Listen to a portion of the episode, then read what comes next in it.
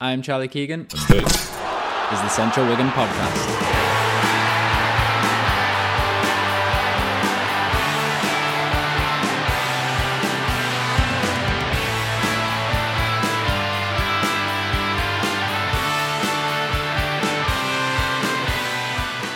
Hello and welcome back to the Central Wigan Podcast. This is episode twenty-five, and what a day it has been for Wigan Athletic as we beat Queens Park Rangers one nil at the D W Stadium to put three points back on the board that just got taken off us. I was at the ground today, sat right behind the goal in the South Stand, and the only frustrating part is that we would be two points off safety if that deduction wasn't handed to us. But this squad are on the brink of achieving something that the majority of football fans wrote off as impossible weeks ago, and now we've got seven games left to try and stay in the Championship. It's not going to be easy at all, but there's clearly fight still there.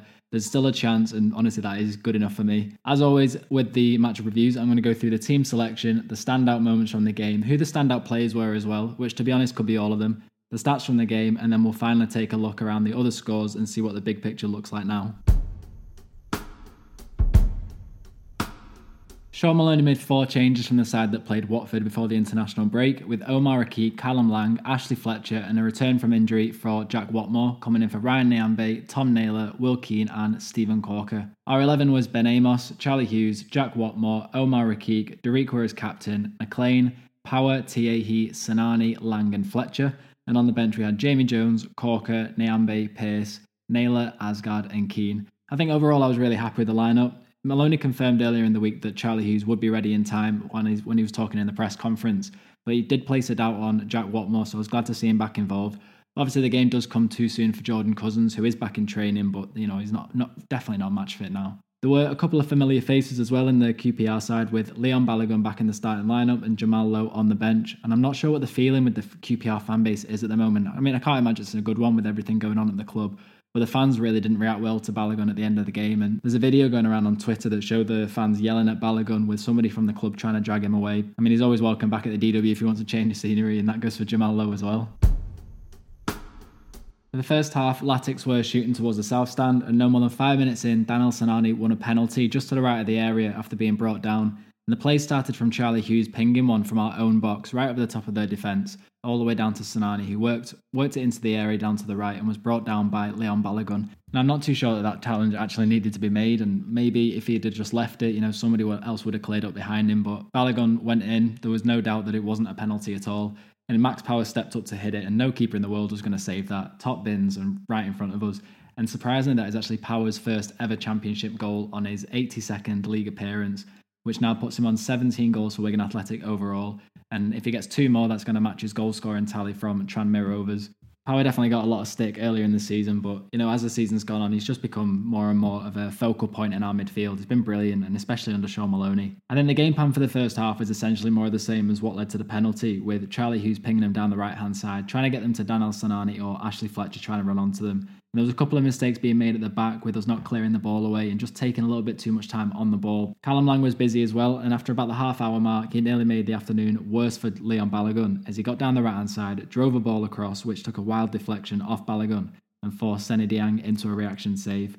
Then we did lose Daniel Sanani to an injury after thirty-four minutes. Thelo Aasgaard came on in place of him, and I don't know what the injury is, but hopefully he's back for Bramall Lane on Friday. But half-time though, I was very happy with what we saw. Direct play, we caused a lot of problems to the Q P R defence, and with us scoring so early on, I was hopeful that if we can go on and try and get a second goal, which we haven't done since the Blackpool win before the World Cup when we won two one, and I thought we could definitely put the game to bed. Gareth Ainsworth did make a sub at half-time, with Ilias Chair coming on for centre-back Jimmy Dunn, and that just compacted the midfield a bit more. It was a big throw of a dice for, for Ainsworth. Obviously, when you're losing a centre-back and you know Wigan were going to try and push, it could have exposed them a little bit more, but they wanted to go and try and create more chances going forward. They only had two shots in the first half with one on target, so they had to do something. And there was a big chance for Robert Dickey, who was another centre-back. It nearly levelled the game up from a wide free kick. It got swung in, it got his head to it on the edge of the six-yard line, but Ben Amos again did really well to get a hand on it. Maloney took Lang off in the sixty-sixth minute for Tom Naylor, and Ainsworth took Lyndon Dykes out for Jamal Lowe. And I don't know why a lot of fans were booing Jamal Lowe when he came on, to be honest. It was really good for us. Administration forced him away, I don't think there was any hard feelings, but it got a couple of boos. Ainsworth made three more subs in the final fifteen minutes, with the Johansson, Willock and Laird coming off for Dozzle, Adamar and Drew. Then Maloney made his final change with Ryan Nyambe coming on for Chris Tiehi, who was an absolute joy to watch, to be honest. It's my first time seeing him live, and if we have even the slightest chance of trying to sign him up, we've got to take that chance. He's an absolute brilliant player. But Q P R were definitely more attacking in the second half. They had six shots with two on target compared to just the two shots in the first half. And the biggest chance came right at the end with Kenneth Paul hitting one on the volley from about ten yards outside the area. It came from, I think it was Jack Watmore, cleared it from a corner, took it down on his chest, hit the volley, and it was denied brilliantly with Ben Amos getting right down to his bottom left and putting it away. It was a game-winning save, and after all the votes on Twitter, we are naming Ben Amos as the player of the match. Three big saves, one high claim, one clearance in the full ninety. He's not been needed as much as we've seen in recent games, but he was definitely there when we needed him today. So Ben Amos, player of the match.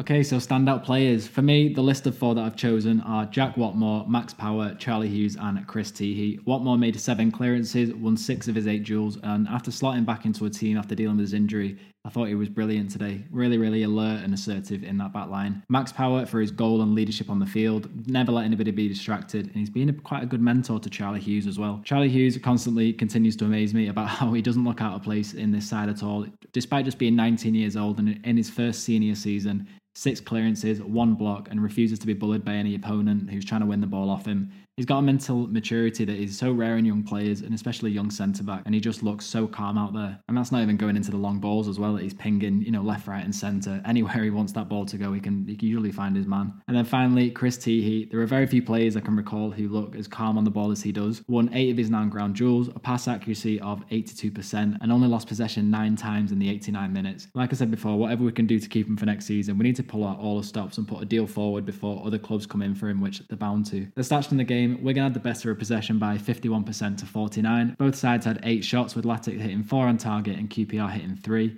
We had two corners, they had five. One offside for us, three for them. twelve fouls to their fourteen. And two yellow cards each, with Latic's having Max Power and Omar Rekik in the book, Rekik booting the ball away right at the end of the game to waste time, and Laird and Dickey in the book for Q P R. Despite picking up three points, we are still bottom of the Sky Bet Championship with thirty-four points from thirty-nine games. We're five points from safety, but our goal difference essentially means that we're about six points from safety with seven games to go. A few scores from the weekend: we had Burnley nil, Sunderland nil last night, Luton two, Watford nil, Preston three, Blackpool one in the early kickoff, Norwich nil, Sheffield United one, and surprisingly Huddersfield four, Middlesbrough two, which was a real shock. And there was five goals in the second half, with four of them coming for Huddersfield in a twenty minute spell right at the start of the half. Hull City nil, Rotherham nil, Bristol City one, Reading one, Coventry nil, Stoke City four, Cardiff City two, Swansea three, which was an extra time winner for Swansea, West Brom nil, Millwall nil, and Birmingham City one, Blackburn Rovers nil. So the bottom of the table now looks like this, where you've got Wigan Athletic on thirty-four points, Blackpool on thirty-five, Huddersfield and Cardiff are tied on thirty-nine,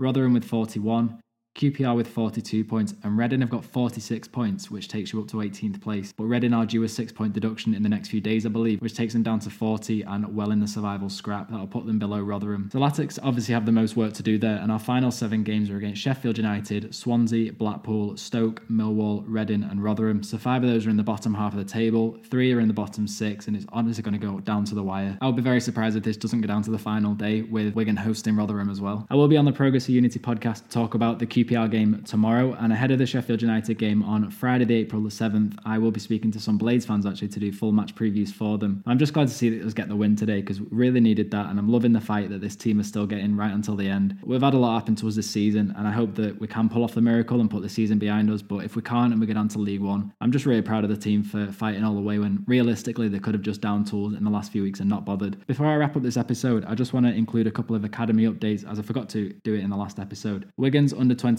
beat Hull City five one on March the twentieth at Christopher Park, with Scott Smith, Yusuf Shentouf, Abdi Sharif, Joe Rodwell-Grant and Luke Brennan all scoring, with Brennan actually getting three assists in that game as well.